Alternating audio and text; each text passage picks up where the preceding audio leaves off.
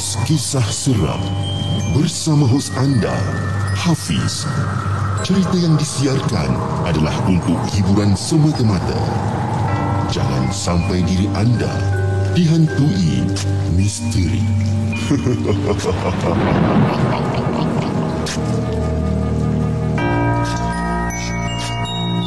Hello guys, Assalamualaikum. Welcome back to the segment. Nama aku Hafiz dan kepada siapa yang masih belum subscribe, aku harap korang bertekan butang subscribe. Dan kepada siapa yang dah subscribe, thank you so much guys for subscribing. Malam ni, 8 hari bulan April 2022. Pertemankan saya sekali lagi dalam rancangan Markas Puaka bersama saya lebih kurang dalam satu jam untuk hari ini.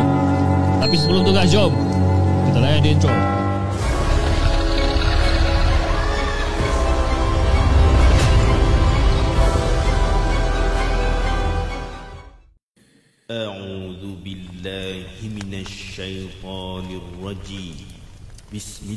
الله الرحمن الرحيم. لو أنزلنا هذا القرآن على جبل لرأيته خاشعا متصدعا من خشية الله. وتلك الأمثال نضربها للناس لعلهم يتفكرون.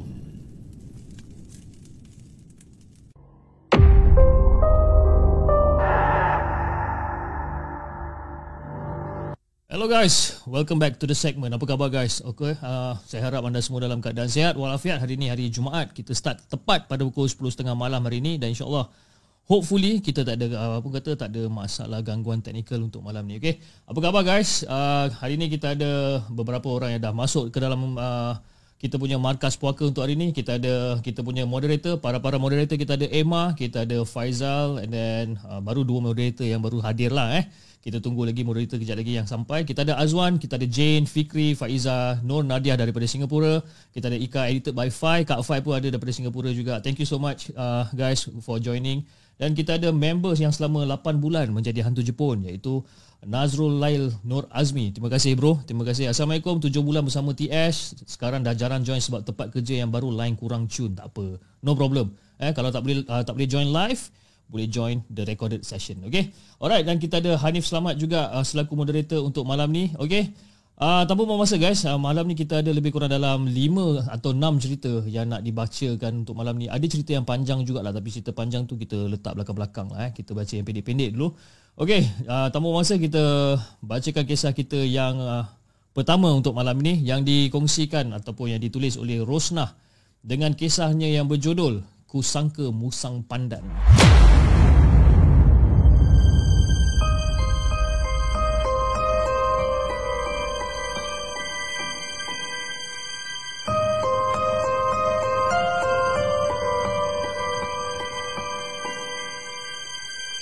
Adakah anda bersedia untuk mendengar kisah seram yang mungkin menghantui anda?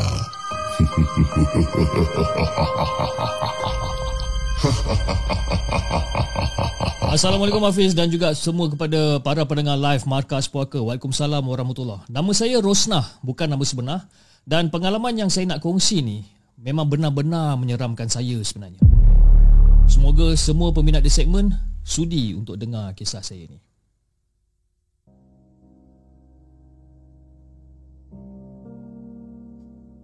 Jadi pada malam tu, saya temankan anak-anak saya semua buat kerja sekolah lah masa tu. Dan ketika tu suami saya memang tak ada kat rumah sebab dia ada kerja dekat laut. Orang kata kerja offshore. Jadi sebulan atau dua bulan baru dia balik. Jadi memang begitulah kerja suami ni. Jadi rumah kami ni jauh sedikit daripada rumah orang lain. Nak kata jauh sangat tu tak adalah jauh sangat. And then rumah kami ni pula orang kata rumah batu. Eh, dekat dengan kawasan tanah orang yang masih uh, penuh dengan semak samun. Uh, jadi rumah kita orang kat situ lah. Kan? Sebenarnya dekat rumah lama, saya dah biasa duduk dengan anak-anak tanpa suami. Tapi di rumah baru ni, saya rasa macam kurang selesa sikit. Tak tahu kenapa. Memang macam, dia punya feeling tu macam tak betul lah. Kan? Jadi masa tu saya baru tinggal dekat rumah tu lebih kurang dalam sebulan. Dan kemudian suami dah kena pergi kerja lah dekat offshore. Jadi awal-awal tinggal kat rumah ni Orang kata tak adalah apa-apa benda pelik yang berlaku sangat dekat rumah ni sebenarnya. Memang tak ada. Semuanya macam biasa je. Kan? Tapi malam tu Malam yang kejadian tu Saya duduk dekat ruang tamu Saya teman, uh, ditemankan oleh anak saya lah. Sebabkan anak saya tengah nak buat kerja sekolah. Dan tiba-tiba saya rasa macam Ada terbau benda yang macam Sangat-sangat wangi masa tu. Macam Bau dia Fiz Nak bagikan gambaran Bau dia tu seolah-olah macam bau daun pandan. Kan? Wangi Memang wangi Sedap sangat bau dia Fiz And saya memang kenal sangat lah Dengan kata dengan bau pandan ni memang saya kenal sangat. Jadi lepas pada tu Lepas dalam beberapa saat je tu Lebih kurang dalam 20 saat je tu 10 saat 20 saat je tu Bau tersebut hilang. Lepas tu masa saya macam Terbau masa tu Saya tanyalah anak saya yang tengah buat kerja sekolah ni Macam Adik uh, Adik ada bau tak benda yang mak bau ni? Dan dua-dua anak saya ni ya, Adik dengan juga abang dia Dua-dua anak saya ni cakap yang diorang pun ada terbau juga. Ada mak. Ada bau. Sedap mak bau dia. Eh masa tu saya tak adalah fikir benda-benda negatif sangat. Ya, Sebab orang kata lah Kalau bau pandan ni mestinya datang daripada musang pandan. Jadi maka saya ni pun orang kata dalam keadaan macam agak optimis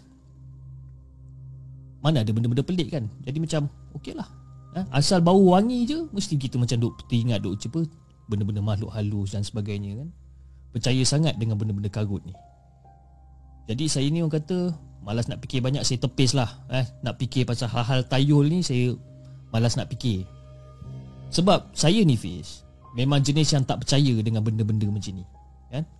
Mestilah bau tu datang daripada bau musang pandan Sebabkan memang bau musang pandan tu memang macam tu bau dia.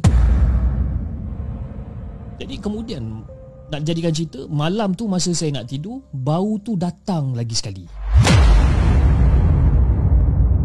Jadi masa, ialah kita duduk kat rumah baru kan, saya dapat rasakan mungkin lah tempat ni memang banyak lah musang pandan kan. Jadi lagi pun rumah saya ni pula dia berdekatan dengan kawasan semak. Jadi berkemungkinan besar bau-bau ni semua datang daripada musang pandan. Jadi saya mahu orang kata masih tak memperdulikan lagi.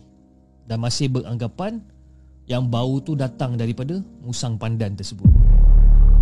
Saya dah set dah Fiz eh? Saya dah set dekat dalam kepala otak saya ni Yang bau bau tu memang datangnya daripada haiwan. Tapi saya langsung tak terfikir Kalau betul bau tu datang daripada haiwan Macam mana bau tu boleh masuk ke dalam rumah Jadi akhirnya bau tu hilang macam tu je lah Jadi esok pagi tu Saya keluar Saya tengok lah kok-kok macam ada kesan Haiwan tu masuk dalam rumah ke apa Ada lubang ke ya, Yang bocor-bocor ke kan. Saya cuba juga cari. Cari punya cari macam Eh tak ada pula. Semua okey je kawasan rumah ni. Yang tak ada pula pagar yang bocor ke Pintu terbuka ke Tak ada. Cumanya saya ni orang kata Belum ber, belum berpuas hati. Sebab saya tak reti nak panjat untuk tengok keadaan dekat atas bumbung. Saya masih tak puas hati. Yalah, manalah tahu kan kod-kod binatang tu masuk dekat atas bumbung ke. Jadi saya pun biarkanlah. Dan malam berikutnya, bau tu muncul lagi sekali. Ha, masa tu saya rasa macam, ah, ini confirm ada lubang ni. Kan? Menyebabkan yang mungkin haiwan tu boleh masuk lah. Tapi saya tak fikirlah kenapa haiwan tu nak masuk ke apa saya tak fikir. Tapi banyaklah banyak persoalan duk berlega dekat dalam kepala otak saya ni. Banyak sangat Fiz. Jadi kemudian masa anak-anak nak masuk tidur, saya terdengar seolah-olah macam ada bunyi benda jatuh kat dapur, kerpak. Jadi saya syak lah macam, oh, ini mungkin dah musang pandan ni mungkin dah masuk dalam rumah lah ni kan. Duk terlanggar benda kat dapur ke. Dan bau dia Fiz masa tu, bau dia memang harum sermerbak lain macam ya bau dia kan. Jadi saya pun keluarlah daripada bilik. Saya buka pintu Saya keluar bilik pelan-pelan Saya melangkah pelan-pelan. Jadi dalam keadaan sama-sama masa tu Saya saya pun buka lah lampu rumah. Dan masa saya buka lampu rumah Macam tek Saya buka lampu rumah tu Saya nampak macam ada benda melintas Dekat depan mata saya Macam laju Macam sup Laju Dan benda yang melintas Dekat depan, depan saya ni Laju dan benda tu seolah-olah macam tembus apa tembus dinding apa dinding rumah tu. Dan benda tu keluar masa dan masa benda tu macam eh apa benda ni kan? Macam terkejut lah. Dan ketika itulah bau wangi tu hilang. Tapi bau tu diganti. Dia berganti dengan bau busuk yang tersangat-sangat busuk seolah-olah macam bau bangkai Fiz.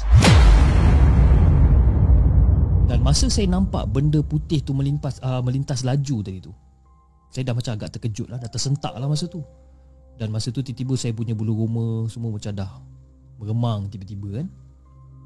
Dan masa itulah baru saya tahu macam mana rasanya bila kita orang kata terasa ada sesuatu entiti pelik yang berada dekat dalam rumah. Jadi nak dijadikan cerita Fiz, saya cuba untuk beranikan diri pergi ke arah dapur. Sebab apa? Sebab bau tu makin lama makin kuat dan bau tu memang se, se, orang kata datangnya daripada dapur. Tapi Fiz cakap bau dia nak uzubillah Fiz. Setiap kali saya bau macam macam nak termuntah Fiz. Tekak jadi lawyer masa tu. Jadi saya pun tutup hidung. Saya tutup hidung, saya jalan pergi kat apa kat kawasan dapur tu. Dan bila saya nak hidupkan lampu dekat dapur tu Alangkah terkejutnya saya masa tu Memang saya dapati ada musang pandan yang mati dekat atas jubin lantai Tapi keadaan musang yang mati dekat dekat jubin lantai dekat dekat dapur tu Musang tu dah berulat bis Dah berulat seperti musang tu dah lama mati dekat situ jadi bila, bila saya nampak tu macam tutup hidung kan macam insya-Allah apa benda ni. Kan? Jadi saya pun berundur lah. Saya berundur sebab saya dah geli nak tengok musang tu kan. Dan saya pun beralih pandangan dan masa saya alih pandangan saya, saya kira macam saya nak cuba untuk melangkah ke belakang dan saya alih pandangan saya lah. Dan bila saya pandang semula ke depan, bangkai tu hilang, Fiz. Tak ada. Masa tu saya dah peg- uh, orang kata dah berkerut dah macam eh pelik. Sedangkan tadi saya nampak bangkai tu memang betul-betul dekat dapur kan. Bila saya berundur ke belakang, saya alihkan pandangan saya sekejap dan bila saya pandang balik bangkai tu hilang. Dan masa tu Fiz Keadaan saya ni Bulu roma saya ni Meremang berganda-ganda Seolah-olah macam Dia meremang je All the time Sebab apa? Sebab saya ada nampak ada satu wajah yang tengah merenung saya luar daripada tingkap dapur. Dia pandang je. Ha, dia pandang. Dan masa dia pandang tu saya tak ada cerita banyak habis. Saya terus berlari ketakutan dan terus masuk ke dalam bilik dan saya terus buka saya punya apa saya punya radio dan saya cuba untuk cari ha, ayat-ayat Quran yang mana yang saya boleh mainkan dekat radio. Masa tu anak saya dah menangis ni Menangis, menangis, menangis. Dan malam tu Fiz memang teruk saya kena ganggu. Tak tahu kenapa. Dan anak-anak saya semua Memang tengah orang kata Duduk dekat dalam dakapan saya pada malam tu Sebabkan diorang pun takut juga. Takut tengok keadaan saya macam tu Yang serba panik kan? Jadi bila saya tanya anak-anak saya macam Eh kenapa ni guys? Kenapa ni? Korang ni semua macam takut-takut ni Peluk-peluk mama ni Kenapa? Mama Kita nampak juga Benda tu tengah tengok Tengah tengok kita tidur Daripada luar bilik. Rupa-rupanya Anak-anak saya pun nampak habis. Dia nampak benda tu Tenung mereka Dekat dalam bilik Sudahnya Saya tak tidur sampai ke siang Dan saya juga pernah jugalah Mengadu pada suami Dan minta izin untuk balik duduk dengan rumah apa dengan mak mertua sementara. Kan? Sementara tu saya nak duduk dengan rumah mak mertua lah. Jadi bila suami dah balik kami berikhtiar untuk pergi berubat. Jadi alhamdulillah Hafiz. Alhamdulillah selepas peristiwa tu suami menjemput seorang ustaz untuk datang dan memeriksa keadaan rumah masa tu. Dan ustaz tersebut uh, bacakan doa selamat, you know, dan terus memagarkan rumah kami masa tu. Tapi ustaz tu kata dia tak adalah cakap banyak sangat. Dia datang, dia pagar rumah, lepas tu dia minta diri, kan? Dia tak ada orang kata menyatakan apa-apa kecuali itu semua adalah ujian daripada Allah. Kan? Jadi saya pun sebenarnya Fiz tak naklah fikir bukan-bukan. Tapi sampai sekarang Fiz, you know, Every time kalau saya ke dapur Tetap juga terasa ada sesuatu yang memahatikan saya daripada tingkap dapur tu. Dan perasaan tu saya ada sampai ke sekarang Fiz. Sampai ke tahun 2022 ni Saya masih ada perasaan tu. Saya tak pasti Yang mengintai dekat luar tingkap tu Apakah entiti Langsui ke Pontianak ke Ataupun benda-benda yang lain Saya tak pasti Tapi yang pastinya Fiz Saya memang betul-betul Fobia nak ke dapur pada waktu malam Jadi itu dah ada Fiz Sedikit kisah pendek yang saya ingin ceritakan dengan Hafiz dan juga semua penonton di segmen. Sekian. Terima kasih.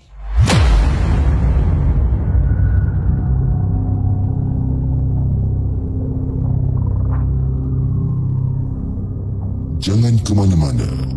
Kami akan kembali selepas ini dengan lebih banyak kisah seram. Okey guys, itu cerita yang pertama. Yang pertama yang dikongsikan oleh Kak Rosnah bukan Abu sebenar tentang busang pandan. Ha, lain macam eh cerita dia.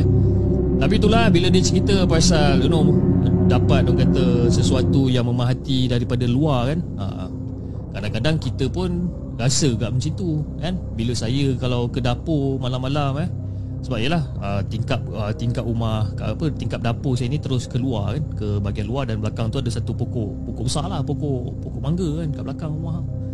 Jadi macam agak cuar jugalah okey alright uh, uh, kepada yang anda yang tengah uh, hadir ataupun yang tengah menonton sekarang ni kalau anda nampak di skrin uh, kita sekarang ni di mana Uh, satu iklan yang saya naikkan daripada Kirim Co. Kirim Co adalah satu company yang membuat urusan uh, uh, penghantaran parcel. Uh, dia orang ni macam mailbox etc macam parcel hub dan sebagainya tapi dia adalah company baru.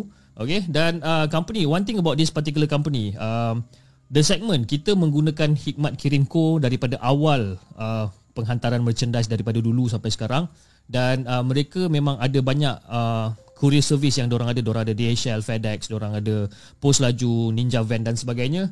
Dan uh, one thing yang saya suka pasal Kirimco ni adalah saya tak perlu nak pening-pening kepala untuk orang kata datang lepas tu nak nak masukkan dalam packaging lah dan sebagainya. Tak. Okay, usually barang-barang yang saya hantar uh, daripada the segment eh barang-barang yang saya hantar. Seperti contoh saya hantar kotak uh, topi ni lah. Contoh eh kita hantar topi ni.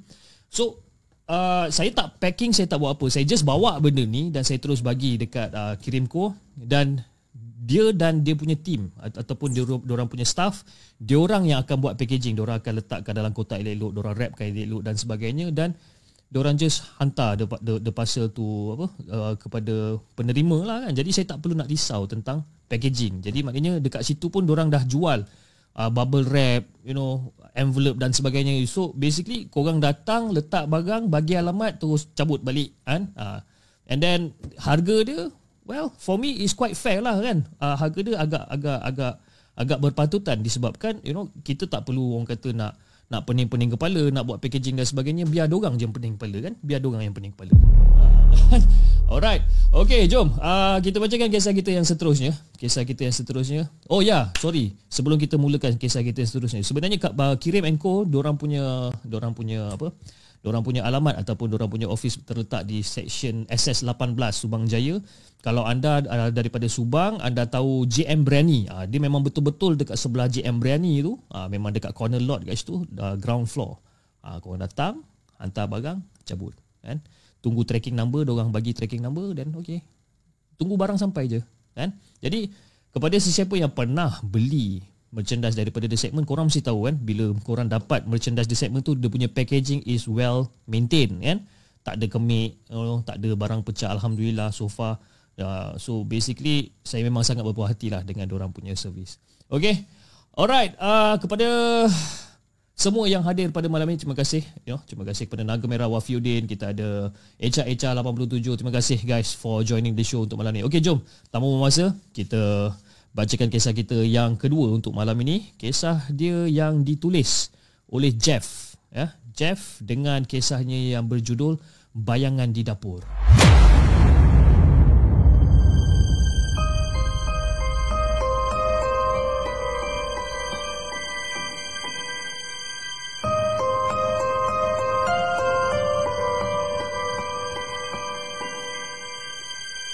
Adakah anda bersedia untuk mendengar kisah seram yang mungkin menghantui anda?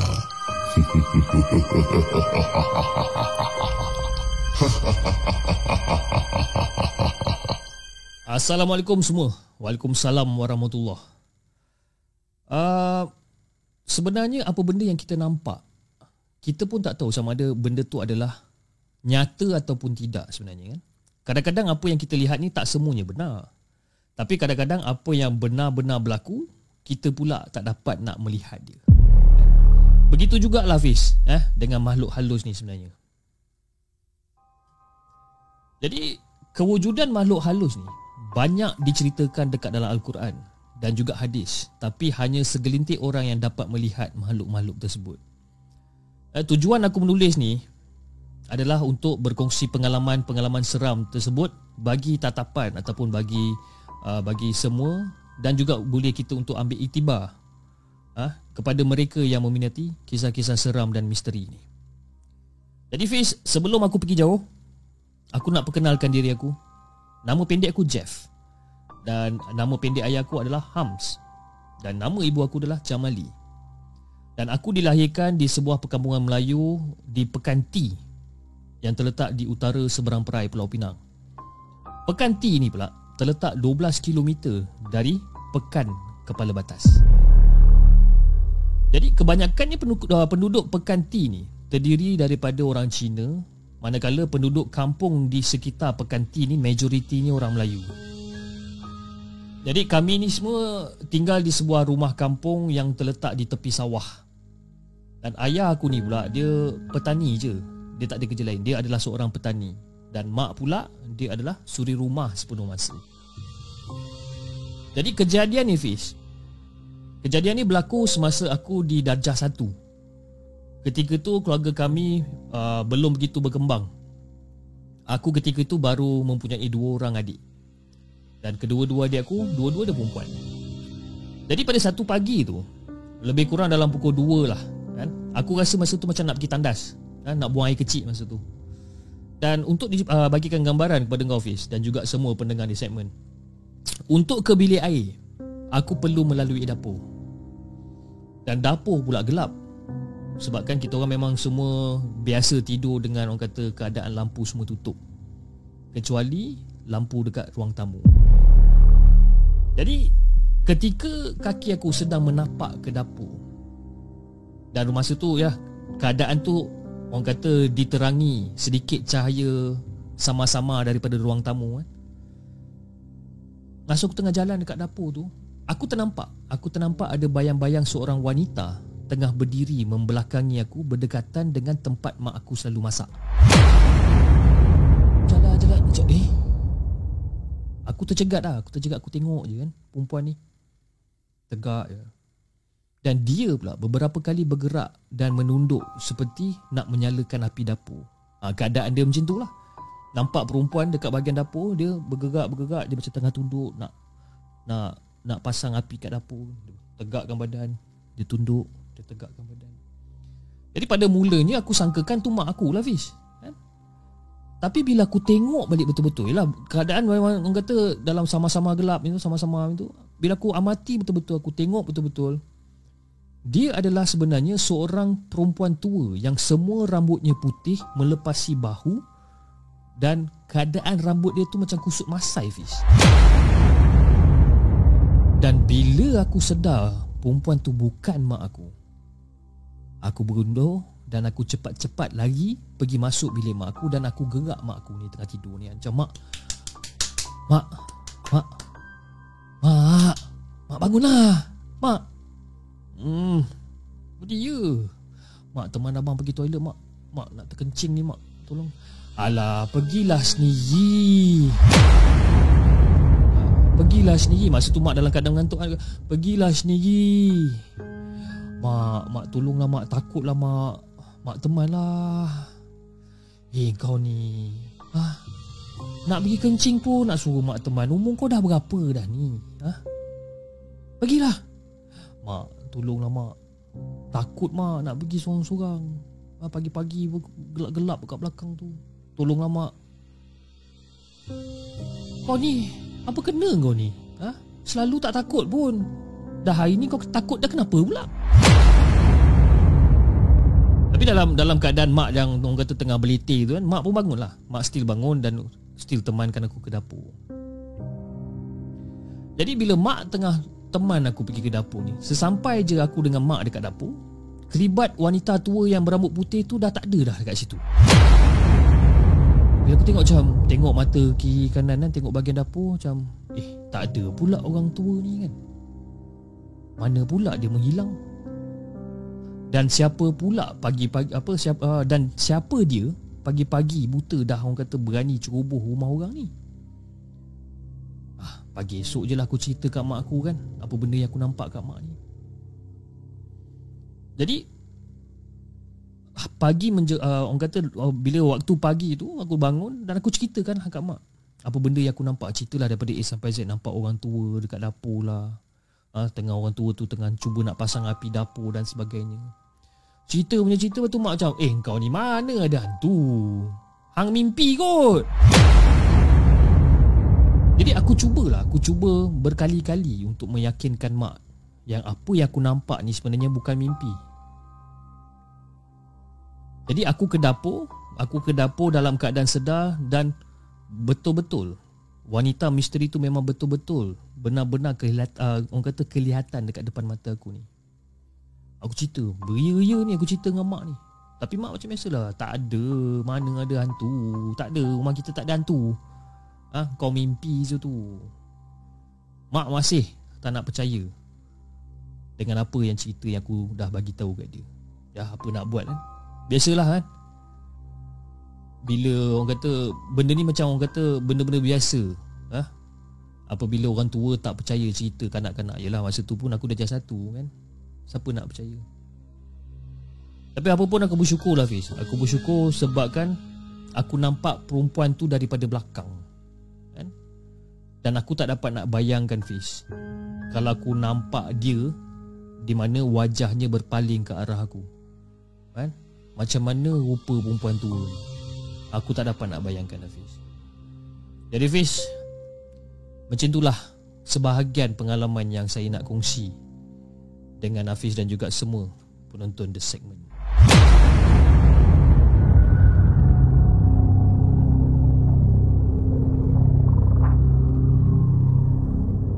Jangan ke mana-mana Kami akan kembali selepas ini dengan lebih banyak kisah seram.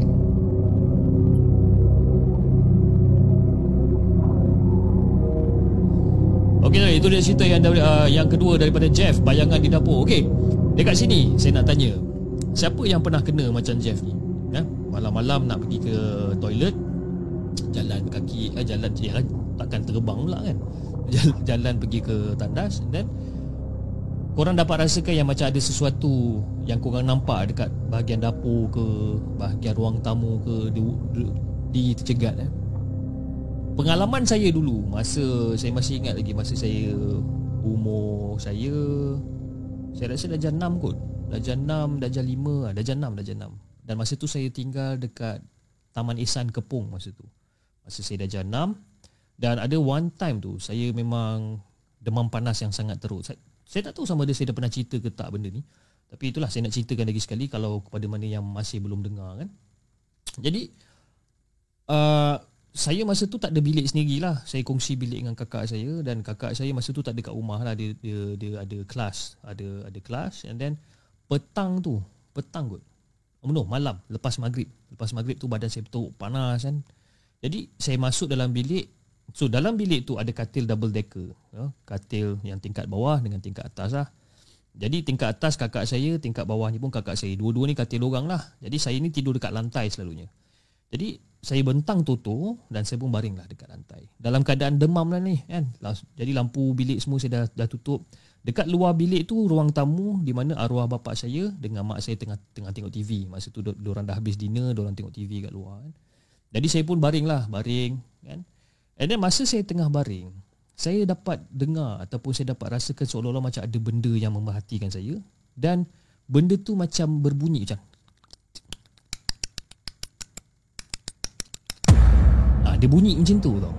Macam eh apa benda ni kan? Jadi, masa kita tengah tidur kan jadi uh, jadi anda bayangkan eh masa saya tengah tidur kalau saya tidur menegak okey atas tu siling lah. Kalau saya tidur macam ni saya menghadap pintu pintu keluar masuk saya akan menghadap pintu keluar masuk kalau saya tidur macam ni saya akan menghadap bawah katil kan bawah katil. Jadi uh, keadaan katil tu ialah cadar cadar diturunkan lah maknanya bawah katil tu tak nampak disebabkan kain cadar tu turun sampai ke bawah kan. Lepas tu saya dengar lah bunyi bunyi macam bunyi macam tu kan. Macam eh apa benda ni kan. Ya kita demam macam-macam lah benda kita dengar. So saya pun pusing lah dekat bahagian bawah katil tu saya pusing lah ke situ kan. Dan saya nampak dekat bahagian bawah katil masa tu macam ada satu lengan yang sangat besar tu. Satu lengan yang sangat besar dan berbulu masa tu. Macam, eh apa benda yang saya nampak ni kan? So, saya buat tak kerti macam, yelah, kita demam kan, nak layan benda-benda macam ni pun macam nak tak nak masa tu. And then, after lebih kurang dalam 2 minit, 3 minit macam tu kot, kan? Bila saya baru nak, orang kata nak lelap lagi sekali, nak tidur balik lagi sekali. Dan bunyi tu lagi sekali macam, Okey, bunyi lagi sekali kan. Dia saya buka mata. Bila saya buka mata, saya nampak ada seolah-olah macam ada, yang tangan tu dia macam selak selak kain cadar katil tu tau. Dia selak macam tu. Dan bila dia selak macam tu, saya nampak dekat bawah katil tu adalah satu makhluk yang sangat besar. Muka dia bentuk empat segi. Muka dia bentuk empat segi, badan dia besar gila bawah katil tu. Dengan mata dia yang merah dan dia tengah tengok arah saya dengan dia gelakkan saya. Kuat. Dia memang gelakkan saya memang kuat gila masa tu. Memang teruk ah. Dan masa tu saya terus bangun dan saya terus lari keluar daripada bilik dan saya terus peluk arwah ayah saya masa tu. Ah, arwah saya macam faham pula kau ni boy kan. Dia panggil saya boy. Saya seorang lelaki. Kenapa kau ni boy kan? Cakap, ah, cakap ada benda bawah katil, ada benda bawah katil. Jadi starting from that point saya dah tak tidur lagi dalam bilik. So whatever it is, saya akan tidur dekat hall dekat luar dan saya tak berani nak masuk bilik itu lagi dah. So itu antara bunyi-bunyi ataupun antara pengalaman saya masa dah jenam yang agak teruk lah kan. Tapi saya saya masih ingat saya akan kena gangguan macam tu dengan dengan makhluk yang sama yang bentuk empat segi muka empat segi ini. Every time kalau saya demam panas. Kalau saya demam panas saya memang akan jumpa dengan makhluk tersebut. Jadi Alhamdulillah lah bila saya dah besar ni pun orang kata walaupun saya dah demam panas saya tak adalah jumpa-jumpa lagi kan. Alhamdulillah. Okay, alright. Jom uh, kita bacakan kisah kita yang seterusnya yang ditulis yang ditulis oleh Riana dengan kisahnya yang berjudul Kuarter Guru ah Kuarter Guru sebelah dah. Kuartus Guru Berpuaka.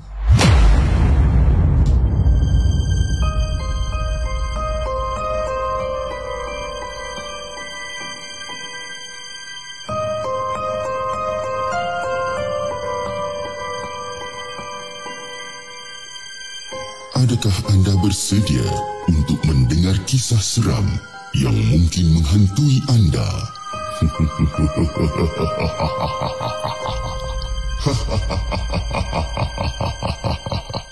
Assalamualaikum kepada Hafiz dan juga semua penonton di segmen Waalaikumsalam warahmatullahi Pengalaman ini diceritakan oleh Riana okay? Pengalaman ini diceritakan oleh Riana Seorang guru yang mengajar di sebuah sekolah rendah yang terletak di sebuah negeri dan kawasan sekolah tu sebenarnya Fiz, dia macam agak terpencil sikit. Dan di sana telah disediakan kuartus guru.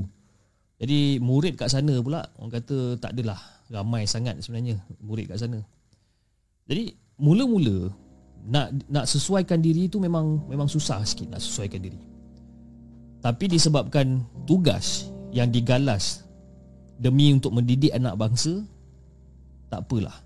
Cubalah juga untuk sesuaikan diri kat situ. Memanglah dia dia pun macam tak sangka lah. Oh, Si Riana pun tak, tak sangka yang dia akan dihantar untuk mengajar dekat sekolah tu. Jadi si Riana ni Dia berkongsi pengalaman seram ketika dia berada dekat quarters Pada malam pertama yang dia duduk dekat quarters tersebut. First day, malam pertama terus orang kata dah kena ganggu. Dan nak jadikan gambaran Fish Quarters berkenaan. Dia sunyi. Sunyi sepi quarters ni hanya dia seorang je yang tinggal kat quarters tu Yang terdapat empat biji rumah je. Dia seorang je kat situ. Dan tiga rumah lagi tu kosong. Tak ada siapa-siapa. Sebab apa? Sebab cikgu-cikgu lain ataupun guru-guru lain Diorang dah ada rumah diorang sendiri. Dan dia pula terpaksa tinggal dekat quarters berkenaan Memandangkan dia belum ada ke tempat lain untuk ditinggal. Jadi Fish Nak jadikan cerita Quarters guru ni adalah rumah semidi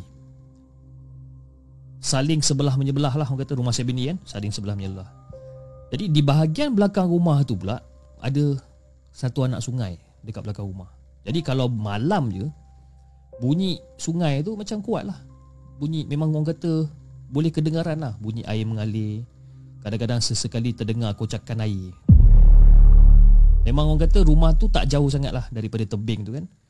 Dan seberang sungai tu pula Ada hutan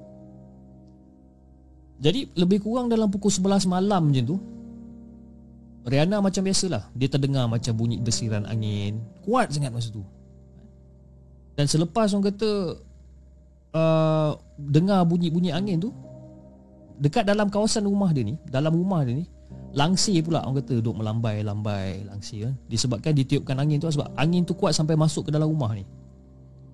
Dan ketika tu, Riana berada di ruang tamu untuk menyiapkan sedikit kerja-kerja yang orang kata kerja-kerja sekolah tu lah. Jadi sebelum tu, dia tak ada pula rasa apa-apa yang menyeramkan. Tapi bila dia terdengar bunyi desiran angin tu macam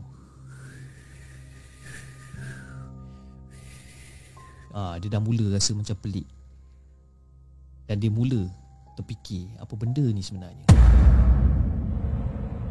Jadi dalam keadaan macam tu Tiba-tiba dia ni rasa panas Dia rasa panas. Dan dia perhatikan. Dia perhatikan daun kipas siling tu Berhenti. Macam eh. Dia rasa dia dah pasang dah Kipas tadi kan.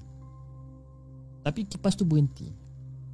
Jadi segera dia pun bangun dan pergilah ke arah Swiss dan mendapati Swiss tu memang dah dihidupkan.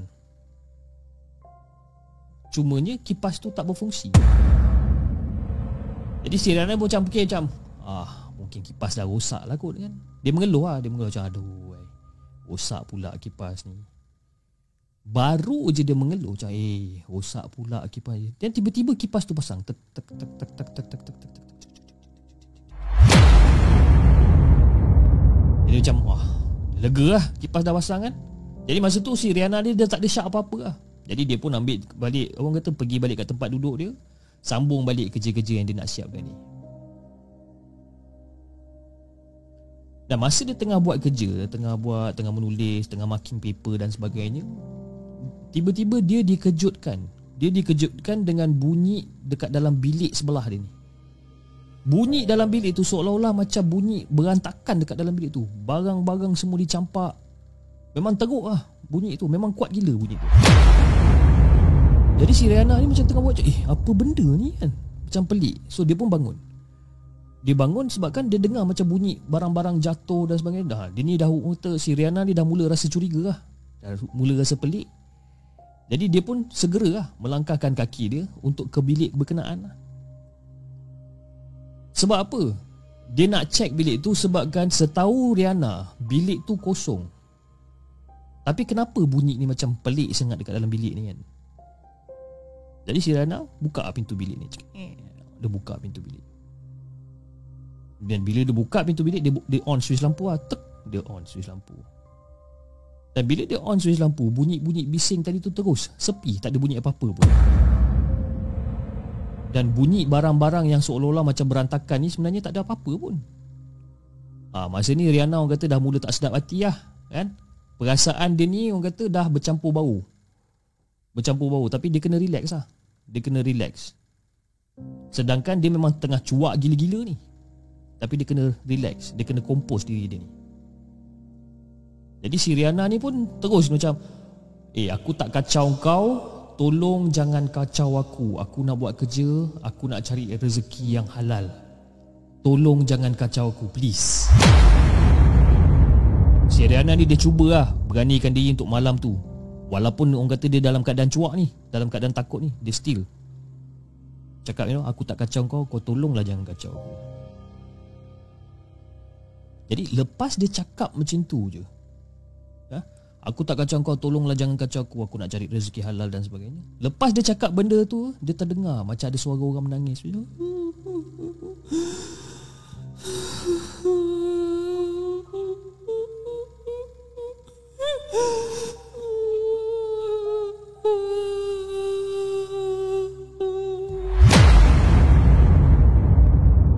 Bunyi suara orang menangis ni Fiz. Mendayu-dayu Fiz. Ha, panjang je dia menangis. Ha, ah, Riana masa tu dah makin Dah makin cuak lah Dah makin menggelabah lah. Dia still Riana still cakap lagi. Bismillahirrahmanirrahim. Aku tak kacau kau. Tolong Tolong jangan kacau aku. Aku nak buat kerja Aku cari rezeki yang halal. Tolonglah Please Jangan kacau aku sekarang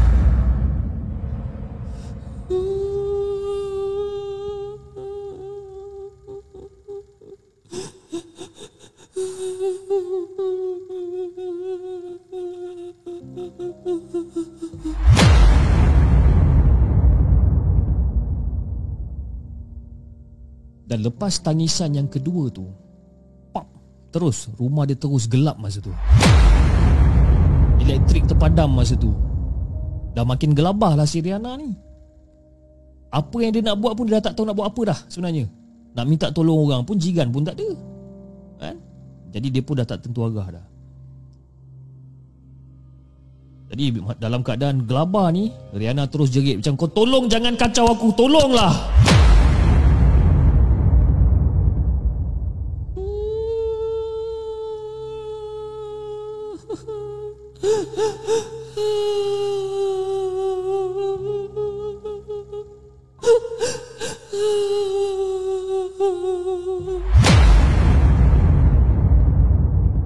suara tangisan tu masih kedengaran. Every time Rihanna cakap Jangan kacau, jangan kacau, jangan kacau Suara tangisan tu makin kedengaran. Kan?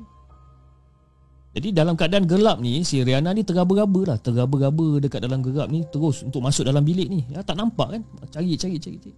Dan bila dia dapat masuk dalam bilik dia Dia terus naik atas katil Dia terus selubungkan diri dia ni. Terus selimut Menggigil ni dalam dalam selimut ni Menggigil kan? Tak tahu nak buat apa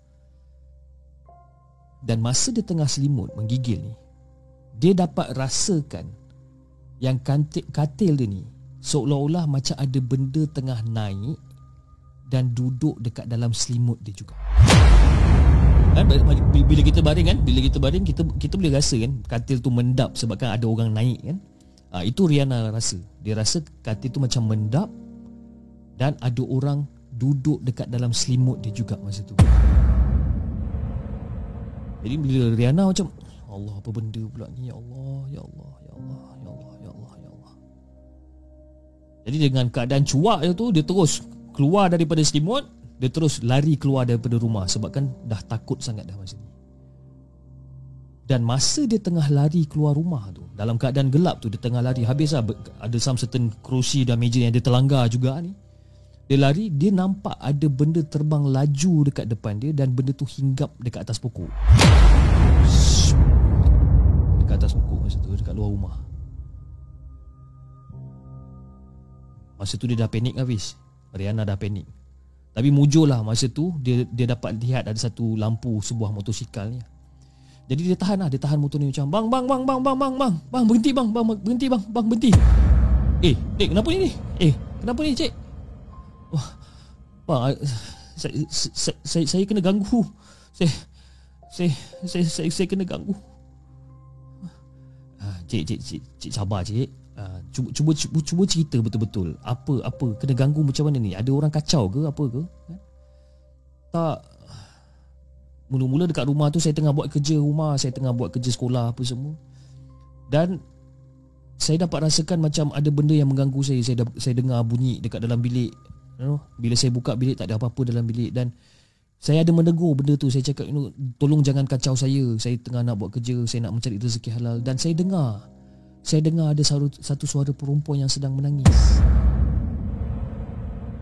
dan bila saya nak lari keluar rumah ni Saya nampak ada satu benda yang terbang yang dan dan hinggap dekat atas pokok Tapi sekarang dah tak ada, dah tak nampak Dah tak ada dah Itu sebabkan abang lalu tadi kan? Oh Kamu pun kena juga ke? Uh, maksud abang? Macam mana saya nak cakap ni? Sebenarnya quarters yang cik duduk sekarang ni ada cerita dia yang tersendiri sebenarnya. Ah, cerita cerita cerita tersendiri maksud abang cerita cerita apa ni bang? Saya, saya saya tak berapa nak faham ni bang. Cerita dia macam ni lah Dulu Beberapa tahun yang dulu Ada seorang cikgu Yang mati kena rogol Dan dibunuh kejam dekat dalam rumah tu Dan kemudian Mayat dia telah dibuang ke tepi sungai belakang quarters tu. Dan itulah rumah tu tak ada siapa-siapa yang berani tinggal. Walaupun ada dulu ada satu dua orang cikgu yang tinggal kat situ tapi orang dapat tahan satu dua malam je. Lebih pada tu memang tak ada. Dan sebab itulah kebanyakannya rumah quarters kat sini tidak didiami oleh siapa-siapa pun. Jadi kamu ni cikgu baru ke? Ya bang, saya saya saya, saya cikgu baru saya saya saya di, diarahkan untuk duduk dekat quarters ni bang. Ya. Jadi itulah cerita sejarah Jadi bila si Riana dengan brother motor ni tengah berborak-berborak. Diorang terdengar ada satu suara yang betul-betul membuatkan diorang dua orang ni cabut lari terus.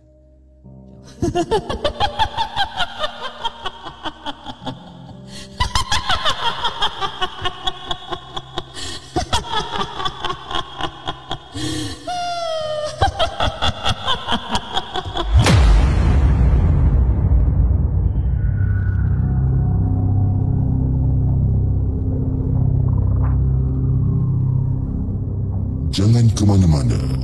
Kami akan kembali selepas ini dengan lebih banyak kisah seram.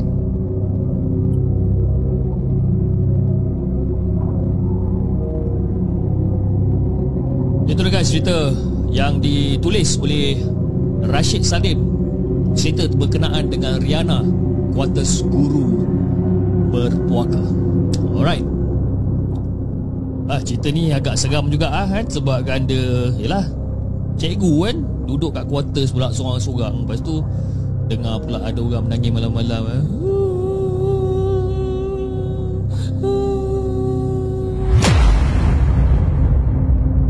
Dia kalau bab-bab menangis malam-malam tu ah, Itu tak syok dengar sebenarnya kan Aduh ya. Okey jom kita bacakan kisah kita yang seterusnya. Kisah kita yang seterusnya yang ditulis. Uh, cerita ni macam panjang sikit ya. Hopefully saya tak ter saya tak orang kata saya tak hilang dekat dalam orang kata apa dalam penceritaan dia eh. Hopefully lah insyaAllah Kejap eh Kita tengok cerita dia Panjang lah cerita dia ni eh Okay Alright jom Kita bacakan kisah kita yang seterusnya Kisah kita yang keempat untuk malam ni Yang di Yang ditulis oleh Suzy Dengan kisah dia yang berjudul Putus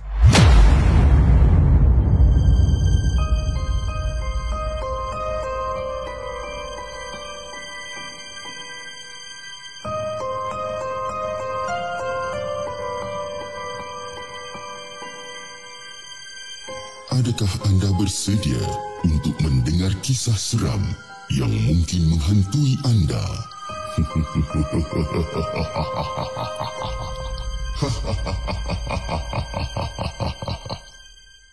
Hai The Segment. Live Markas Puaka. Assalamualaikum. Waalaikumsalam Warahmatullahi Kali ini Cerita yang saya nak ceritakan tentang kisah yang datangnya daripada seorang penulis bernama Suzy. Seram, ngeri ha? Tapi kena hati-hatilah bila kita mendengar Risau terbawa-bawa sampai ke dalam mimpi.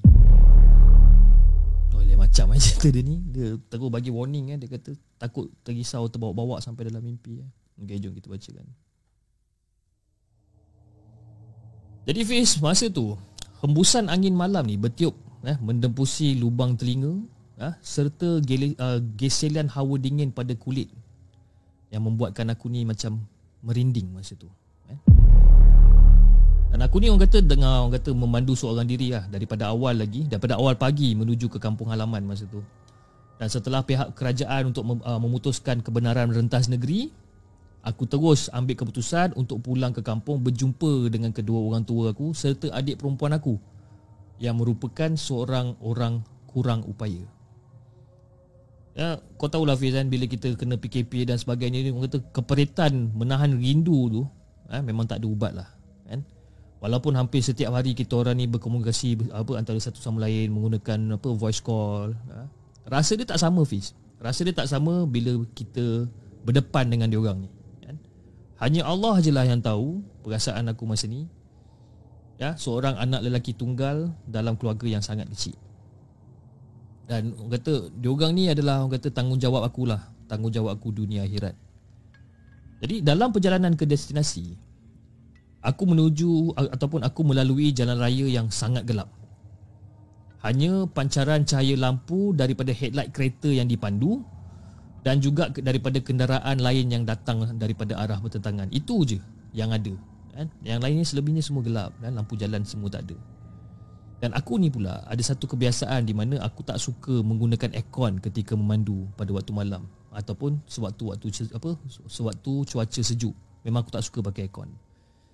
Jadi apabila memandu dalam orang kata masa yang agak lama aku lebih suka buka tingkap kereta lah, bawa kereta buka tingkap kan? Tak ada aircon. Senang cerita aku suka menikmati angin lah. Angin yang menderu kencang daripada daripada luar tu kan? Dan kalau aku rasa mengantuk aku akan bakar lah sebatang dua rokok. Just to make sure yang aku segar Masa bawa kereta ni kan? Untuk elakkan aku daripada mengantuk lah. Lagi satu Kenapa aku tak suka pakai aircon masa bawa kereta ni? Jimat minyak. Hmm, ya, Jimat minyak. Jadi masa aku tengah bawa kereta ni Memang kelihatan jelas lah Daripada pantulan paras uh, tinggi lampu headlight kereta aku ni Kabus tebal lah masa tu. Kabus tebal Dekat dekat dekat dekat highway ni. Kabus tebal. Jadi dalam situasi yang macam ni Selalunya memang aku akan fokus lah. Aku akan fokus memandu Dengan had kelajuan yang sangat rendah Dan berhati-hati Supaya tak ada orang kata benda-benda yang tak diingini Yang akan berlaku Jadi dengan tak semena-mena Fiz Sebelum sampai Seleko S ha, Beberapa kilometer dekat depan ni Aku terpandang dekat kiri jalan Ada seorang lelaki berjaket merah Dan berseluar biru muda tengah berdiri dekat tepi jalan ni seolah-olah macam dia ni nak melintas. Dalam keadaan gelap ni, dalam keadaan gelap aku tengah bawa kereta kan. So lampu kereta aku ni dah orang kata ialah terang bahagian depan ni kan bawa. Aku nampak ada satu brother ni kan berjaket merah berseluar biru muda dekat tepi jalan seolah-olah dia macam nak melintas jalan. Aku macam terkebil-kebil lah tengok macam apa benda ni kan gosok-gosok mata aku. Aku nak pastikan apa benda yang aku nampak ni betul ke tak kan waktu-waktu macam ni. Dan apa yang pelik eh, Apa yang pelik bagi aku adalah Kiri dan kanan jalan ni adalah ladang kelapa sawit tua Dan juga orang kata ladang yang dah terbengkalai. Jadi mungkin kalau kenderaan dia rosak ke apa Mesti aku nampak kereta dia. Ataupun nampak motosikal dia ke Ataupun apa-apa jenis kenderaan yang dia, dia apa yang dipandu dia kan Mesti aku nampak. Tapi aku tak nampak pun ada apa-apa kenderaan ke apa. Aku nampak dia je kan? Berada uh, jaket merah ni. Jadi aku pun orang kata tak naklah fikir bukan-bukan kan? Aku tak nak fikir bukan-bukan. Jadi secara tiba-tiba lelaki tadi berlari melintas jalan dekat hadapan kereta aku yang menghampirinya dengan jarak dekat. Bila aku dah sampai dengan jarak dekat tu dia lari nak lintas jalan. Aku pun terus putarlah steering aku ni ke arah kanan untuk elak daripada langgar mamat ni tadi kan dan kereta aku masa aku tarik steering aku tu Kereta aku tu berpusing. Berpusing dan terbabas tepi jalan. Jadi nak bagikan gambaran Fish Bahagian kanan kereta aku tu terhempas dekat pembahagi jalan Gemuk lah Dan efek kereta berpusing Dengan hentakan yang kuat Mengakibatkan kepala aku ni terhantuk Dekat bumbung kereta juga masa tu. Kuat lah masa tu kan Tengah bawa. Elak Langgar divider jalan Berpusing Kepala aku terhantuk Dekat bumbung kereta kan Terhantuk juga dan keadaan aku masa tu Fiz Ada lah luka-luka ringan ha, Daripada tus, uh, tusukan uh, kaca-kaca halus.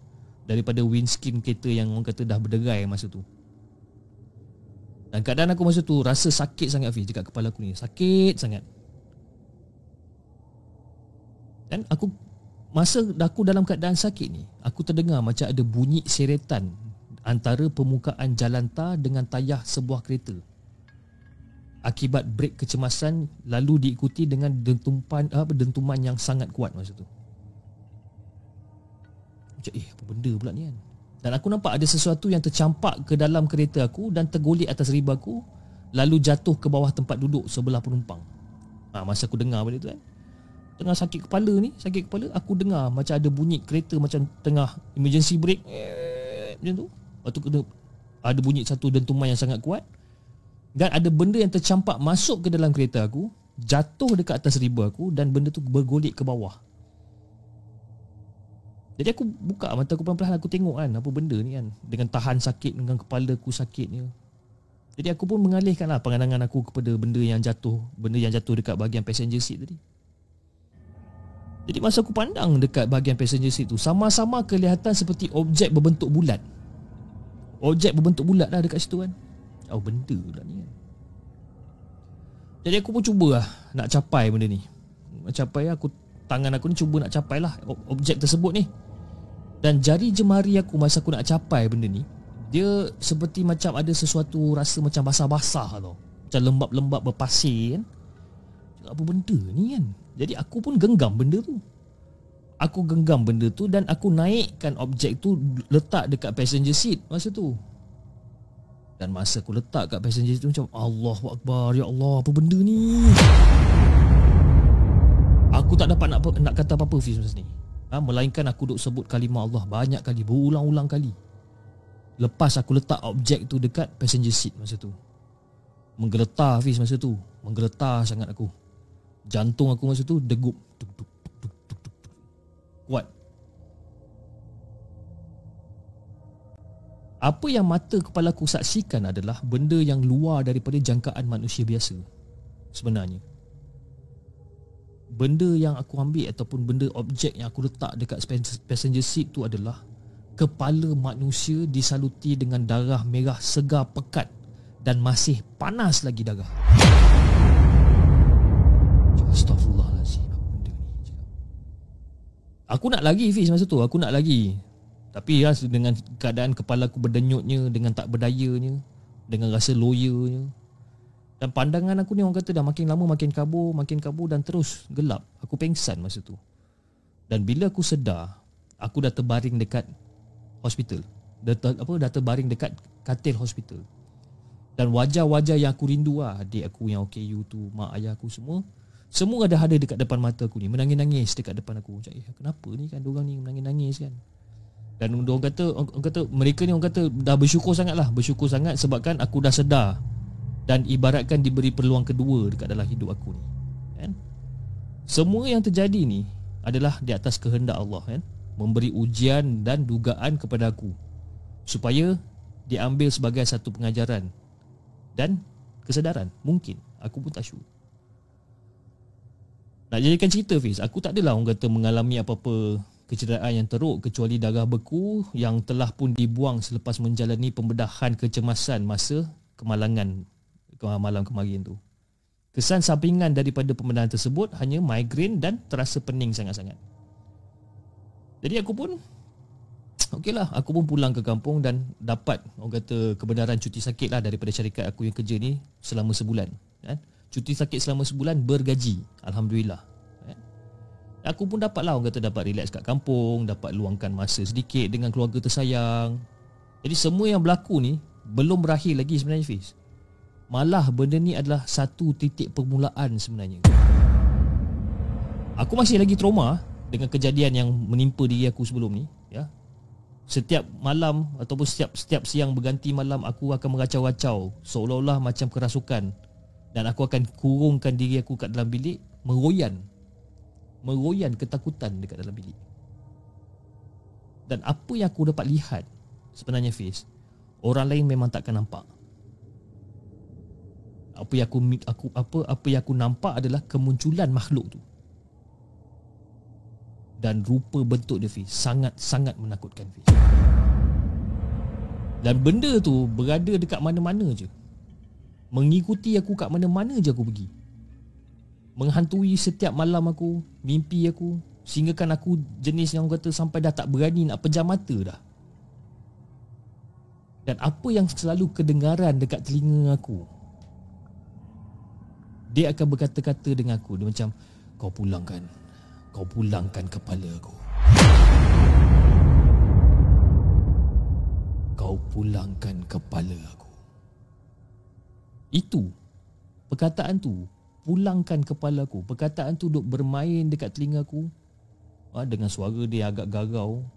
Ha, duk bisik. Setiap malam. Dekat telinga aku ni.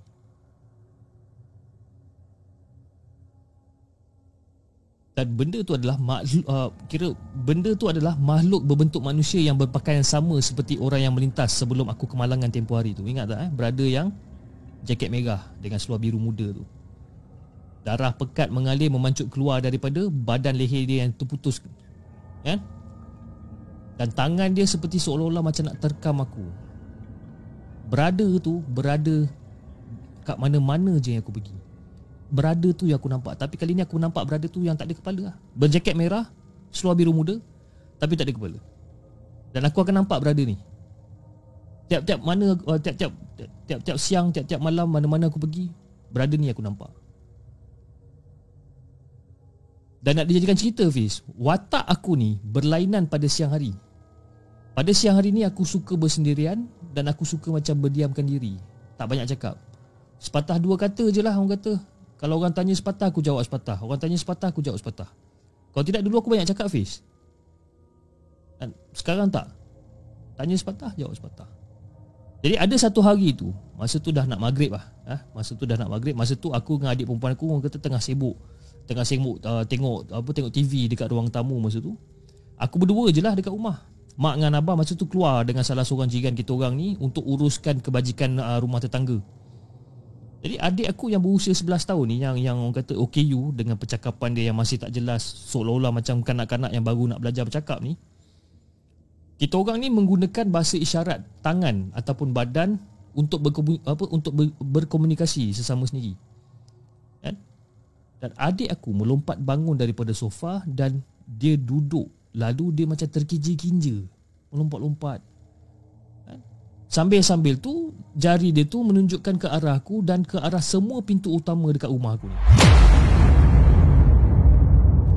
Lepas tu dia pun berlari lah. Dia melari menuju ke pintu tu dan dia pun buka pintu tu. Aku perhati je adik aku. Nama adik aku ni Hanis. Aku perhati je dia ni. Jadi waktu maghrib tu kata yalah dah dah orang kata ha, dah makin gelap dah makin gelap dah makin gelap dan aku perasan aku perasan Hanis mencapai sesuatu daripada anak tangga rumah ni. Jadi dia pun pusing dan dia berlari ke arah aku dan mencampak benda tu dekat riba aku.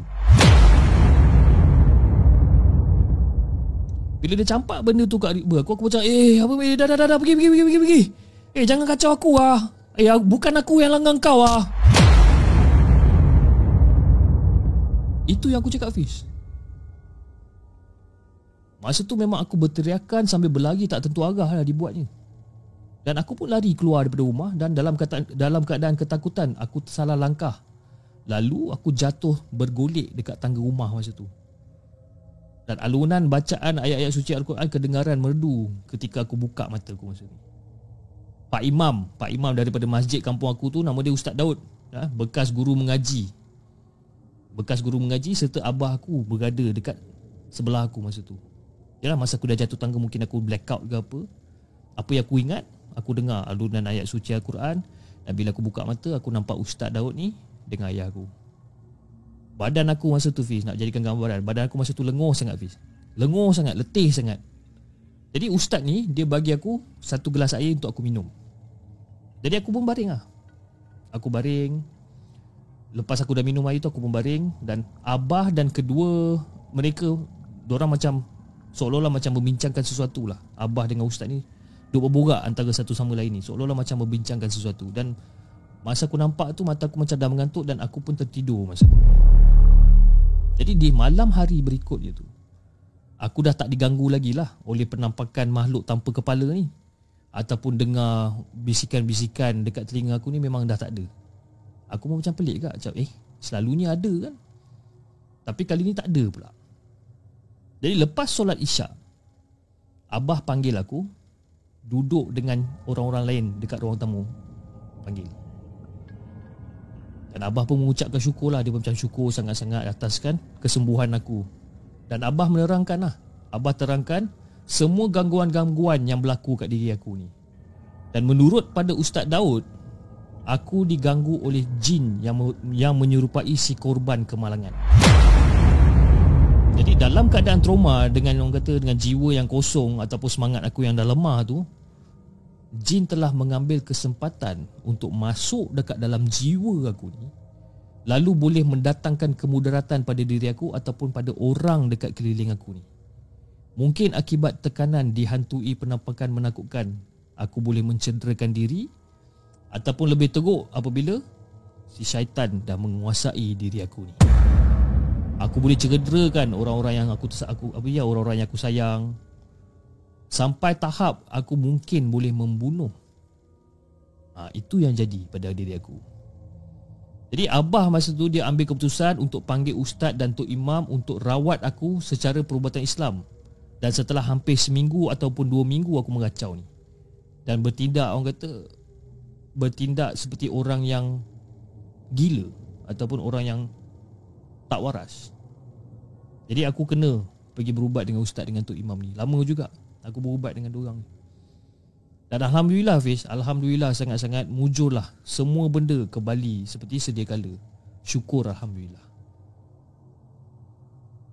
Jadi Ada satu petikan Ataupun ada satu Petikan daripada surah An-Nas Yang aku nak kongsi kepada kau Fiz Dan juga pada semua penonton di segmen Daripada surah An-Nas Ayat 1 ke 6 Yang berbunyi Katakanlah wahai Muhammad Aku berlindung kepada Allah dan pelihara sekalian manusia. Yang yang menguasai sekalian manusia, Tuhan yang berhak disembah oleh sekalian manusia. Dari kejahatan, pembisik, penghasut yang timbul tenggelam yang melemparkan hasutannya ke dalam hati manusia. Iaitu pembisik dan penghasut daripada kalangan jin dan manusia. Itulah petikan yang aku nak kongsi kau dengan kau Fiz dan juga semua penonton-penonton di segmen. Tak ada apa yang lebih tak ada apa yang melebihi kuasa. Maha pencipta tujuh petala langit dan tujuh petala bumi. Allahu akbar.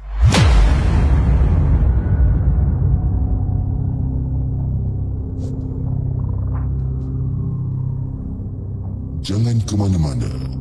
Kami akan kembali selepas ini dengan lebih banyak kisah seram.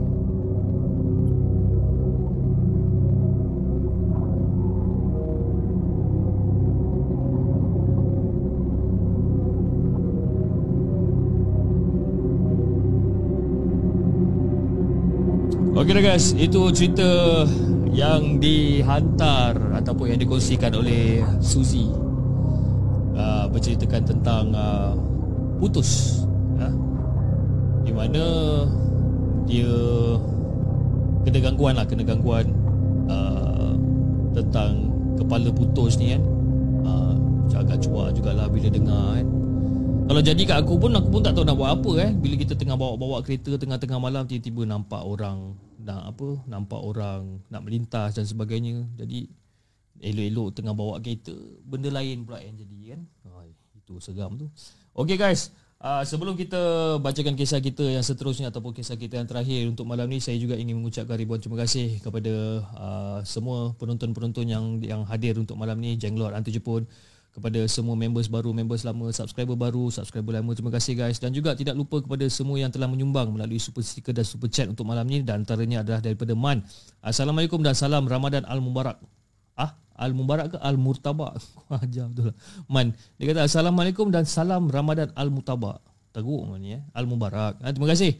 Terima kasih Man di atas uh, sumbangan super chat anda daripada Nur Radia daripada Singapura. Terima kasih di atas sumbangan uh, super sticker anda daripada Echa Echa 87. Terima kasih Echa di atas sumbangan super chat anda daripada Wafiuddin Hasanuddin. Sama-sama cip. By the way, boleh tak share perkembangan rumah depan? Aha.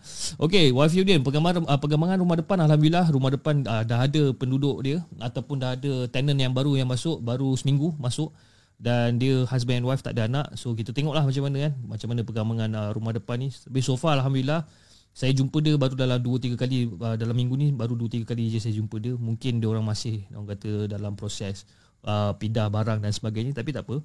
Nanti bila dah lama sikit kita tanyalah dia kan, kita tanya dia ada kena apa-apa tak kat rumah tu kan. Kok kalau dia jumpa grandpa fire kan. Lain macam eh.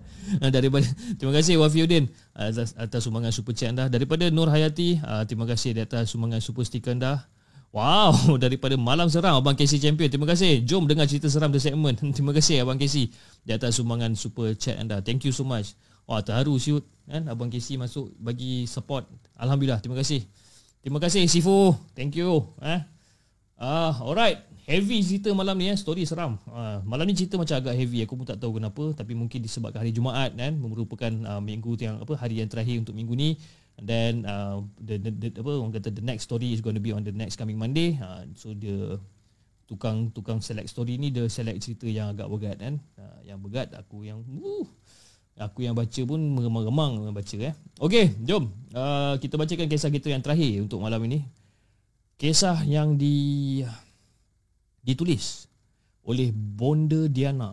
Tu dia. Bonda. Bonda Diana dengan kisah ni yang berjudul Alah, kalau saya baca tajuk dia macam tak best pula kan. kan nanti korang korang tahu lah cerita dia kan. Tapi tak apalah, kita baca kisah dia dulu. Okay, let's go.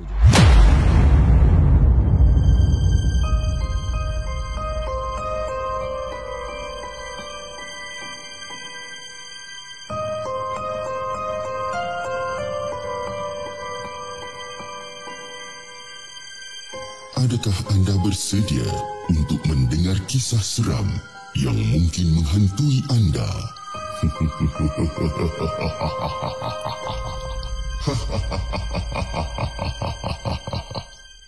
Assalamualaikum kepada Hafiz dan juga semua penonton di segmen. Waalaikumsalam warahmatullahi bonda. Okay, cerita ini berlaku pada emak bonda sendiri. Ha, ketika ini mak bonda baru beberapa hari melahirkan adik bonda yang kedua. Mak bersalin dan berpantang dekat rumah arwah tok ayah masa tu dan nak dijadikan gambaran kepada Hafiz dan juga semua penonton di segmen. Malam tu hujan memang lebat Hafiz. Memang lebat sangat dan masa tu jam di dinding menunjukkan pada pukul 10 malam. Walaupun dah orang kata dah pukul 10 malam, mak bonda ni dia yang orang kata yang selalu ataupun yang sering yang yang tengah berbaring dekat atas tilam dekat atas lantai ni masih tak dapat nak tidur lah, tak dapat nak melelapkan mata dia.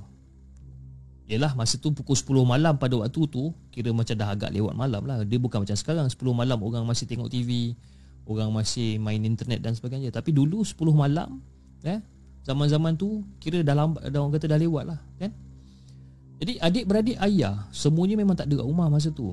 Eh, Mereka menumpang menonton TV dekat rumah jiran Selang beberapa rumah daripada rumah arwah tok ayah Begitu juga dengan arwah tok ayah kan? Arwah keluar pergi masjid dan masih belum pulang lagi masa tu. Mungkin arwah tak ya dia singgah mana-mana lah kot kan. Jadi masa tu dekat rumah tu ada ada hanya ada mak, ada bonda dengan ada adik dan nenek je yang tinggal masa tu. Jadi setelah agak lama untuk cuba lelapkan mata untuk cuba tidur, akhirnya mak bonda ni pun dah tidur kan. Dan ketika baru nak lena masa tu, Tiba-tiba mak terasa macam ada sesuatu benda yang berada dekat bawah rumah masa tu. Ingat lagi tak? Dulu bunda pernah cerita ataupun pernah kongsikan cerita tentang penampakan puntianak daripada dalam bilik. Ingat tak? Ha, ini adalah daripada bilik yang sama. Eh? Jadi walaupun mata mak dah tertutup, eh, tapi telinga mak ni dapat menangkap bunyi sesuatu bergerak berlega-lega dekat bawah rumah masa tu ha, Masa ni Pis Hati mak ni kira dah tak tenteram lah masa ni. Perlahan-lahan mak buka mata. Mak jeling lah. Mak jeling ke sebelah tengok adik bonda masa tu. Lena tidurnya kan. Dan lepas tu mak toleh ke kanan. Masih dalam keadaan baring Mak toleh ke kanan. Kalau tadi Mak cuma dengar je bunyi benda yang berlega-lega bawah rumah. Tapi kali ni Apa yang mak nampak adalah lidah yang terjulur-julur panjang keluar daripada celahan-celahan lantai papan. Nak dibagikan gambaran Fiz, lidah tu dia seolah-olah macam lidah biawak. Cumanya lidah tu dia runcing. Ha, runcing bercabang, warna dia hitam-hitam kemerahan, berlendir dan berbau busuk Fiz. Jadi bila mak nampak tu dia macam berdegau jugalah mak masa tengok kan dan mak badan mak masa tu dia terlentang kaku. Seolah-olah macam ada sesuatu yang tindih mak masa tu. Begitu juga dengan mulut mak. Tak boleh nak berkata apa. Diam je terkaku. Langsung tak boleh nak buka langsung mulut dia ni. Dah lah arwah tu ayah tak ada kat rumah. Nak panggil nenek kat bilik sebelah pun tak dapat.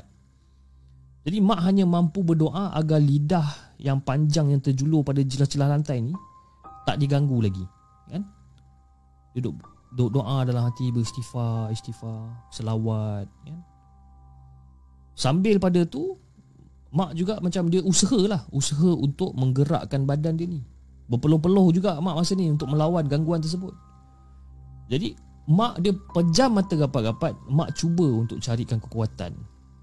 Kan Jadi dengan izin Allah yang maha besar Arwah Tok Ayah pun balik Dan bila mak dengar je suara arwah Tok Ayah ni Mak dia seolah-olah macam dapat kekuatan tau.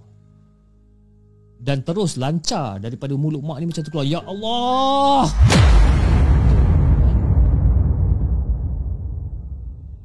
Eh dapat je dengar suara mak apa dapat je dengar apa mak bersuara ni. Jadi mak pun mak bonda pun macam terus pekik lah macam ayah! Ayah! Jadi bila dia bila mak sebut ayah macam tu tiba-tiba adik pun menangis lah menangis. Dan dari daripada menangis adik bonda melalak dengan kuat. Kuat sangat. Dan masa tu tengok keadaan mak macam meleleh-leleh lah. Air mata mak kan menangis ketakutan masa tu. Dan bila mendengar je mak terpekik. Arwah Tok Ayah terus berlari melompat daripada anak tangga Terus pergi ke lantai. Dan nenek pun dah turut orang kata turut panik lah. Dan dia pun ikut naik ke rumah Dan sampai hampir tersungkur dekat tangga masa tu Jadi menurut pada kata mak masa tu Arwah Tok Ayah dia tolak pintu sekuat hati.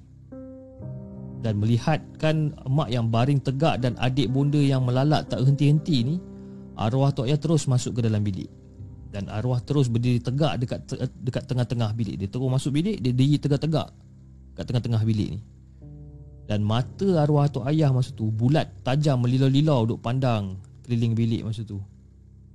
Dan mak mak masa tu tengah masih tengah baring masih tak boleh bergerak kemudian kepala arwah tok ayah menunduk memandang ke lantai bilik masa tu. Dia tengok kiri kanan kan? Tengok Lepas tu dia pandang ke bawah Pandang kat lantai Dan bila Arwah Tok Ayah pandang Ke arah lantai Dengan tak semena-menanya Arwah Tok Ayah ni Azan. Sekuat-kuat hatinya dia azan dekat situ. Tiga kali arwah, ayah, uh, arwah Tok Ayah azan. Dan masa dia azan Lepas habis, habis azan uh, pertama Dia hentakkan tumitnya Dekat atas lantai papan tu. Letak. Lepas tu dia azan kali kedua. Lepas dah habis azan kali kedua Dia hentakkan lagi tumit kaki dia tu kat lantai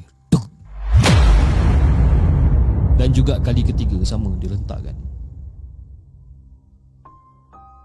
Lepas tu arwah tu ayah Terus cakap macam Oh Kau main kasar ya. Aku dah bagi kau amaran Kau melawan. Ha? Kau fikir aku tak tahu kau siapa. Ha? Siap kau Kau tunggu dekat situ. Kau tunggu kat situ. Arwah tu ayah duk pekik lagi lah Duk marah, marah, marah kan. Dan nenek pula terus dapatkan mak masa tu Dan nenek dukung adik bonda Dan terus cuba untuk tenteramkan adik masa tu. Tu dia tengah cuba tenteram kan Betul arwah tu macam Awak tunggu sini. Awak tunggu sini. Jangan tinggalkan dia orang Dan jangan keluar rumah. Walau apa benda pun yang awak dengar Awak tunggu sini. Jaga dia orang ni. Jadi arwah tok ayah bagi arahan lah Dekat nenek kan Suruh jaga rumah. Dan masa tu Mak masih dalam keadaan baring Hanya mampu tengok je muka nenek masa tu. Jadi habis je arwah tok ayah pekik Dia terus keluar daripada rumah.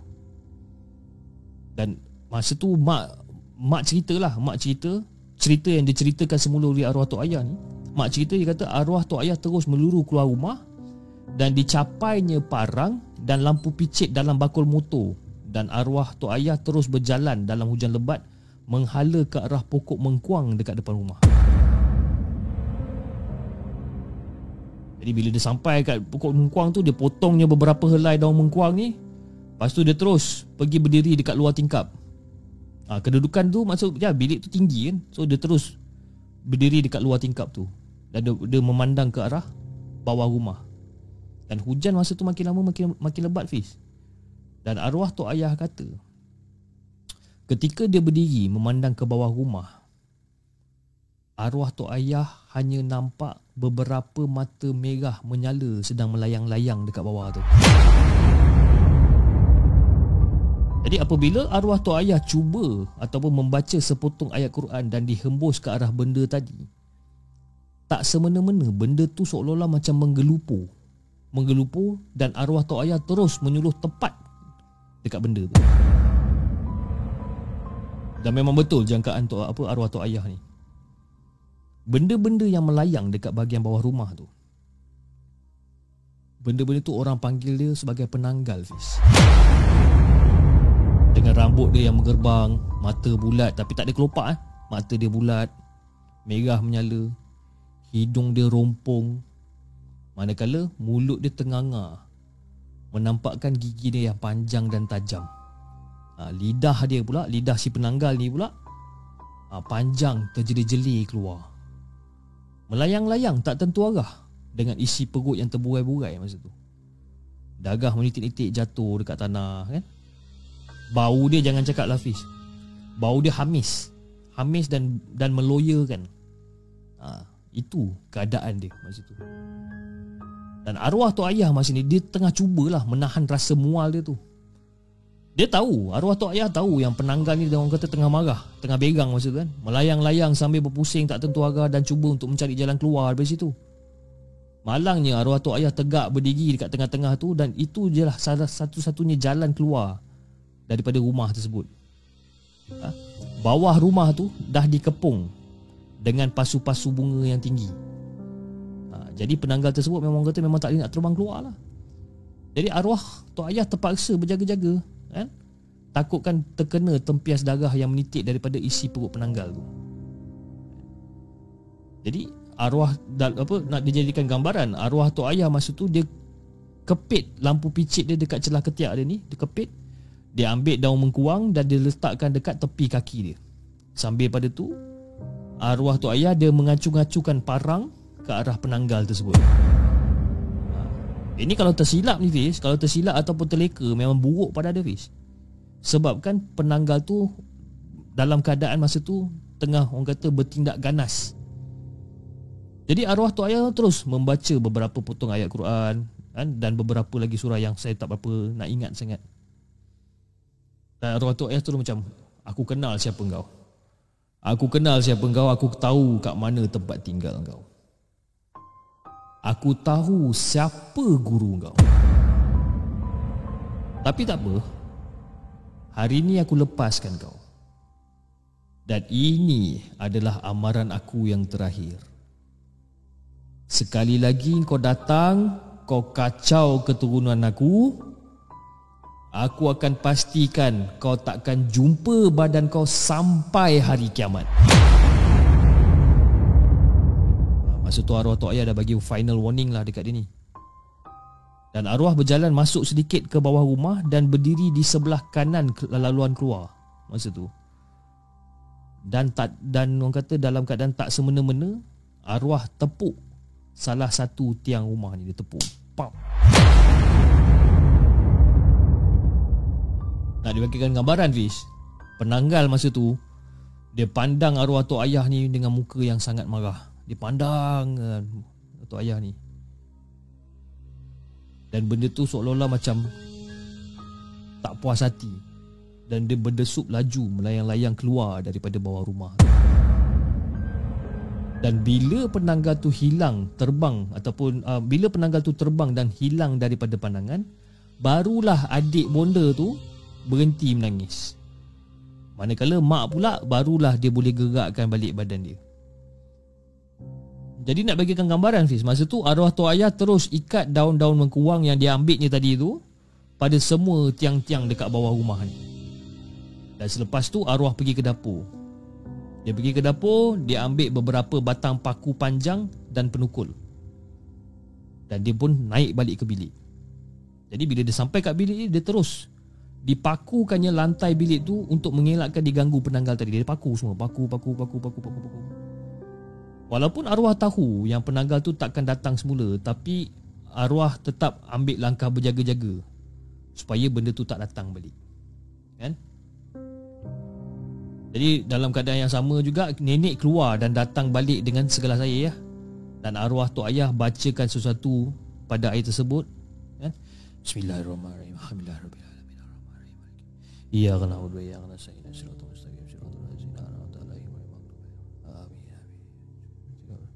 Bismillahirrahmanirrahim. Jadi bila arwah tok ayah duk baca sesuatu dekat air tersebut, dia bagi kat mak untuk minum. Dan selebihnya selebihnya daripada air tu dia sapukan dekat muka adik bonda masa tu. Dan selepas pada tu, arwah berdiri dekat penjuru bilik dan dibaca potongan ayat 1 hingga 9 surah Yasin ni. Diikuti dengan penjuru-penjuru lain mengikut arah tawaf Kaabah dan berakhir pada penjuru yang mula-mula dibaca. Surah Yasin tadi tu kan dia baca dia baca potongan 1 hingga 9 dekat dekat penjuru pertama lepas tu dia baca dia baca dia baca dia baca. Mengikut arah pusingan tawaf Kaabah. Dan dia akhirkan bacaan tu dekat tiang dia yang dia mulakan tadi. Mak pun ada cakap sebenarnya Fiz. Mak dia cakap yang itu adalah penanggal penanggal kepunyaan salah seorang penduduk kampung tersebut arwah tok ayah tak nak bagi tahulah siapa punya penanggal tu kan. Tapi mak rasa mak tahu siapa punya sebab sebelum mak bersalin ada seorang makcik yang tak pernah bertegur siapa dengan mak. Ada seorang makcik ni yang tak pernah bertegur dengan mak, tiba-tiba baik sangat dengan mak. Tanya khabar. Ha? Dan bila bila jumpa dekat kedai runcit tanya khabar. Sihat ke tidak? Berapa bulan kandungan dan sebagainya. Seolah-olah dia macam mencari jalan dan menunggu mak dengan nenek untuk bertemu. Ha, macam-macam lah soalan yang dia tanya. Sedangkan perempuan tu tak pernah pun bertegur dengan mak pun ataupun dengan nenek tak pernah bertegur. Tapi mak tak berani lah nak tanya pada arwah tok ayah sebab mak tahu arwah tok ayah memang takkan sesekali bagi tahu saya siapa pun. Walaupun dekat nenek pun arwah tok ayah confirm takkan bagi tahu. Ha, jadi itu ada Fish cerita tentang penanggal ni. Kan? InsyaAllah Fish kalau ada cerita yang lain yang berkaitan dengan gangguan ni dan jika ada masa yang lapang, saya akan kongsikan lagi.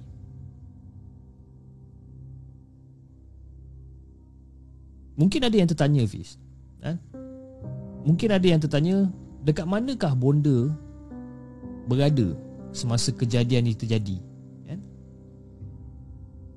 Bonda ada Bonda ada dekat dalam bilik nenek Tengah tidur jadi inilah cerita yang diceritakan oleh mak bonda dan juga cerita daripada arwah tok ayah sendiri.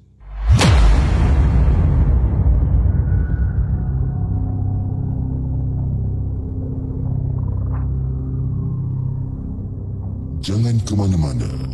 Kami akan kembali selepas ini dengan lebih banyak kisah seram.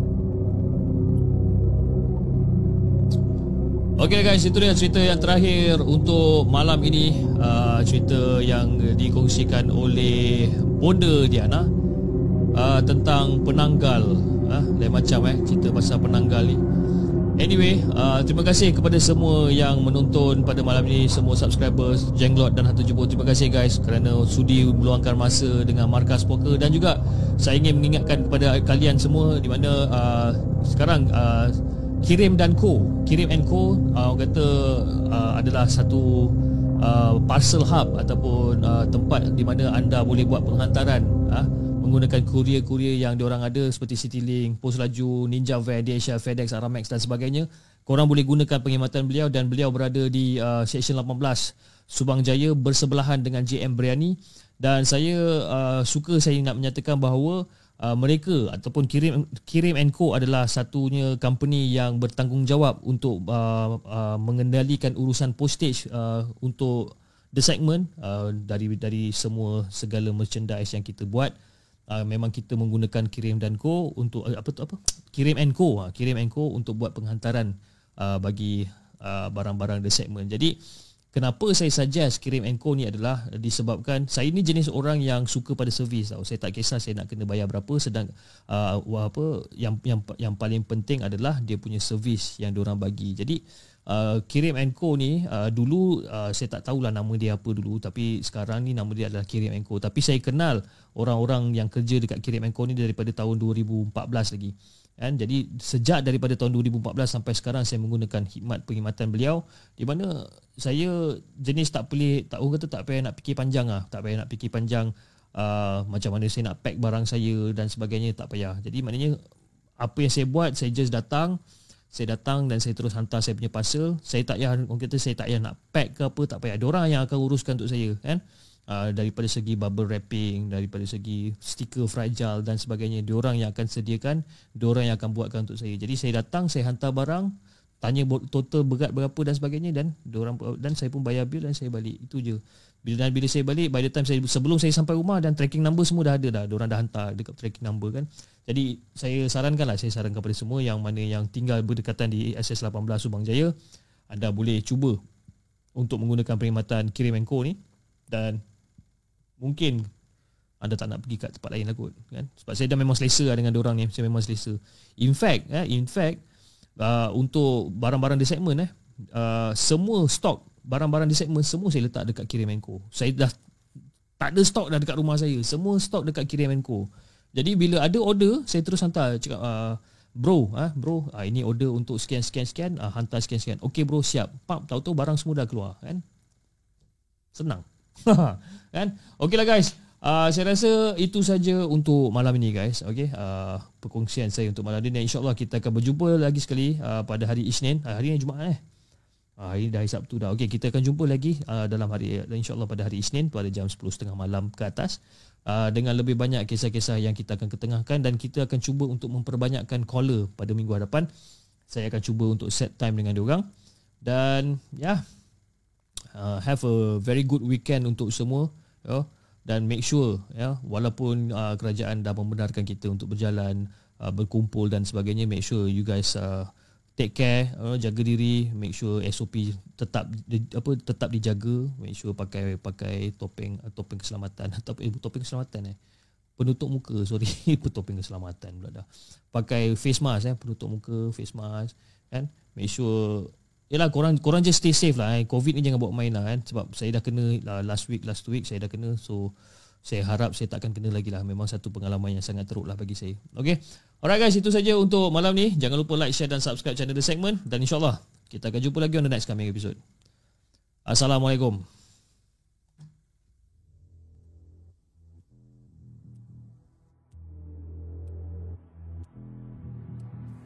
Terima kasih kepada anda kerana sudi bersama kami dalam segmen Markas Puaka, sebuah podcast kisah-kisah seram yang dikongsi dalam channel The Segment. Sehingga kita berjumpa lagi.